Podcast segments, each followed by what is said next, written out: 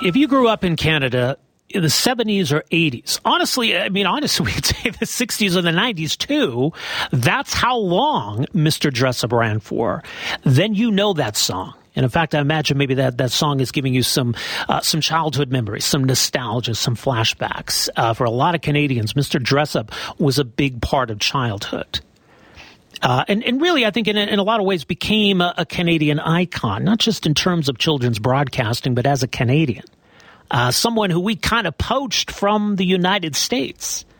Uh, yes, this Canadian icon uh, was uh, originally from the United States. Uh, it's been more than 20 years since Ernie Coombs, who played Mr. Dressup, passed away, but still casts a, a, big shadow in this country, and I think is still remembered fondly by those who, who grew up watching him. His life, his philosophy, his legacy is explored in a new documentary and your opportunity, uh, one more time, to see it in theaters uh, as part of the Calgary International Film Festival. There's a screening coming up this Saturday, and an opportunity then to watch on Amazon Prime as it makes its debut there on October 10th. It's called Mr. Dressup, The Magic of Make Believe. Joining us on the line here this afternoon is the director of the film, Robert McCallum, is with us here this afternoon. Robert, great to have you with us. Welcome to the program. Oh, I love being here. And, you know, I was at the Calgary International Film Festival earlier this week. What an amazing festival. Great organizers. and Great city. Great city. Well, yeah, and you were on hand for the the uh, screening this past Saturday. One more screening coming up this Saturday. Um, and and look, I mean, you've been you've been going to these festivals, seeing the reaction from people. It's pretty obvious, right, how much Mr. Dressup means to so many people. What does it mean to you, or how, how did you get interested in this project? You know, there are certain uh, shows that you grow up with that, you know, never leave you. They always latch on to you. They become part of you. And Mr. Dressup was one of those shows for me. Uh, as a creative, as you know, an artist, it shouldn't be that much of a stretch to imagine that a show that was broadcast coast to coast to coast in Canada for like four to five generations of Canadians, uh, that it would impact an artist. And I just learned how to be a storyteller from Mr. Dressup. I learned how to make films with the available resources around me, much like he would make crafts. Yeah. There's not a single film I've made where I haven't gone in the kitchen drawer for my sticky tape or pencil crowns because I needed to do something with them.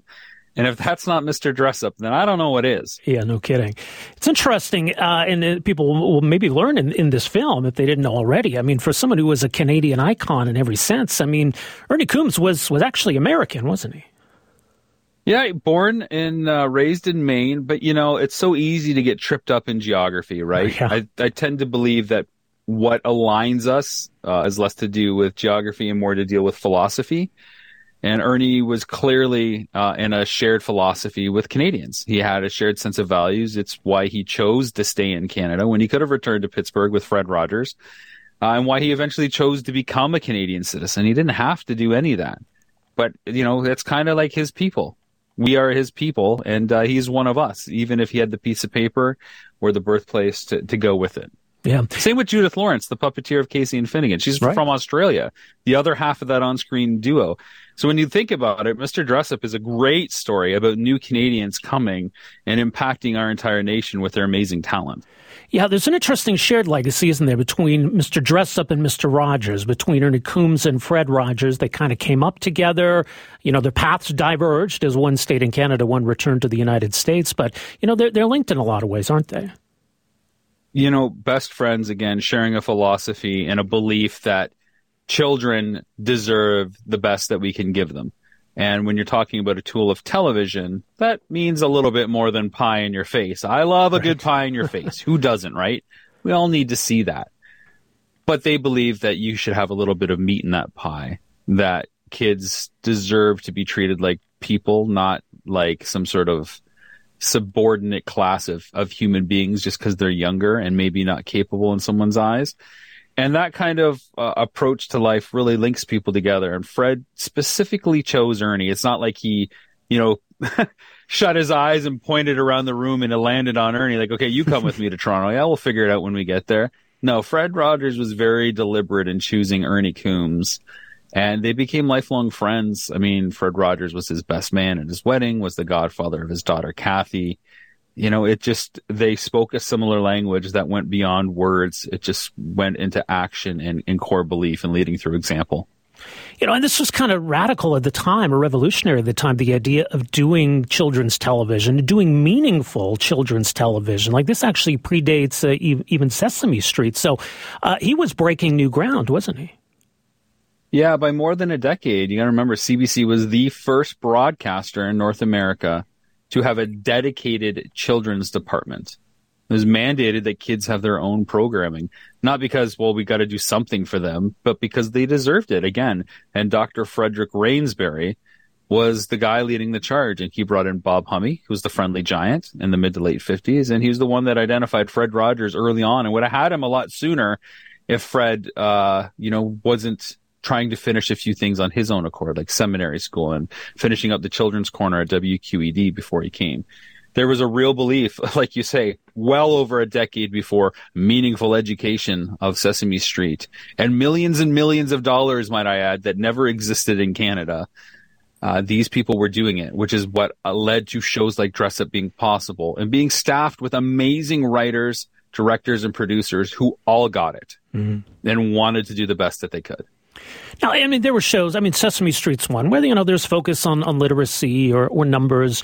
Um, Ernie Coombs, Mr. Dressup was about imagination, right? About uh, unleashing creativity in, in kids. What what was his philosophy?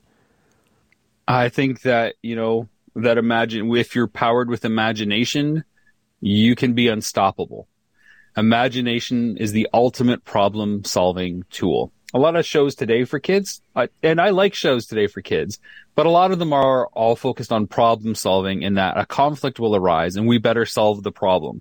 Yeah. And they'll try a few things and it doesn't work and then they'll save the day. But that's not how you teach problem solving. You teach problem solving by teaching imagination and flexing the creative muscles because once you have those, you can do anything. You can't go to the moon unless you imagine how to go to the moon. And it's it's really that simple. And so when you have a show that isn't about daily events or reading and writing, which are very important, kids will pick up on that. They'll pick up on, on that systematic formula of the 26 letters of the alphabet. They'll figure out the sequential numbering of counting, but they need to figure out imagination. And when they see examples daily, it's pretty great. Yeah. The inclusion aspect, too. And this is where, you know, Judith Lawrence comes uh, into play, and the film does talk a lot about her, and maybe she gets overlooked often in, in the Mr. Dressup legacy. She was a big part of this. Casey and Finnegan, the characters were a big part of this. But one of the examples of, you know, the, the inclusionary approach of the show was the design of Casey, right? Casey was kind of meant to be sort of vague as to whether Casey was a, a boy or a girl, and that was deliberate. That's right. I mean, like I've been saying, the agency is with the child when it comes to a show like Mr. Dressup. That power, that transformation of putting on a jacket to be whatever you want. It's no different than how a child views Casey. You can view Casey as a boy. You can view Casey as a girl. Whatever your preference is, the power is within the child to suit what their needs are. It's really that simple. In terms of the impact it had, what's interesting about this film is all of the very recognizable uh, names and faces people will see. Uh, Michael J. Fox, Bruce McCulloch, Scott Thompson, uh, the list goes on. You know, talk about their involvement in this, their connection to this, and, and why it mattered to them to want to, you know, talk about this this man and his legacy. There was not a single person that we reached out to, these Canadians of note, that did not want to participate, which is super rare when you're making a film. Usually there's a lot of, no, nah, I'm not too sure about it. No, I didn't have a huge connection. There's not a single person that, you know, flat out turned us down for participating. It was always an issue of scheduling if they didn't appear in the film. All of these people that you mentioned, Michael J. Fox, Bruce McCulloch, The Kids in the Hall, of course, Barenaked Ladies, Bif Naked, Andrew Phung, you know, Calgary boy, Andrew right. Phung. Um, you know, they've all done great things, but when you start talking about Mr. Dressup, you're just talking with your friend at recess. And that's kind of what matters most. Yeah, it's cool to talk to the guy who was in Back to the Future and Teen Wolf and Family Ties, but ultimately I'm just talking with, with Michael J by the jungle, by the jungle gym about the, the craft that he saw or how he saw Mr. Dressup put on a hat and one day he wants to put on hats like him.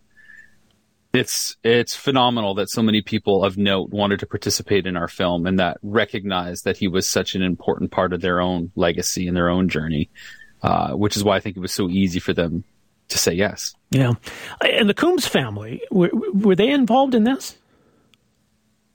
Well, I mean, the film doesn't happen without the Coombs family. Let's be honest. When I was starting this almost five years ago, I had made only a handful of phone calls before I talked to Chris Coombs and Kathy Lafort, his daughter and uh, it was a pretty great conversation. You know, we talked about Mr. Dressup, of course, the the impact the show and their dad had on Canada. And, you know, they had been approached many times throughout the years. And, well, you could do the unofficial Mr. Dressup documentary. Yeah. I don't think that's the right spirit to begin with before you even see a single frame of the movie. So you kind of need their blessing. And, you know, I am a very passionate guy. What you see is what you get. I've made pop culture documentaries for the last 20 years. And they knew that when I wanted to make a film about their dad in the show, that it was from a place of love first and foremost and sharing what mattered so much to me and sharing that love with everybody far and wide. Uh, and they, they recognized that and wanted to go forward with that. They weren't involved in any of the production. Of course, they do interviews that appear in the film. And they just had a whole lot of trust because they believed that this was the right path uh, for this to happen. And I'm forever grateful for them for that. Absolutely. Well, it is a special project. The film is called Mr. Dressup, The Magic of Make Believe. It will debut on Amazon Prime on October 10th. Uh, Robert, thank you so much for making some time for us here today. Really do appreciate this. Thank you so much. October 10th, Mr. Dressup. There you go. Robert McCallum, uh, director of Mr. Dressup, The Magic of Make Believe. Yes, so screening on Prime starting October 10th. Thanks for downloading and listening to the podcast. Don't forget to subscribe, rate, and review for free at Apple Podcasts, Google Play, or wherever you find your podcast. You can also find me on Twitter at Rob Breckenridge, and you can email me, rob at 770chqr.com. Talk to you next time.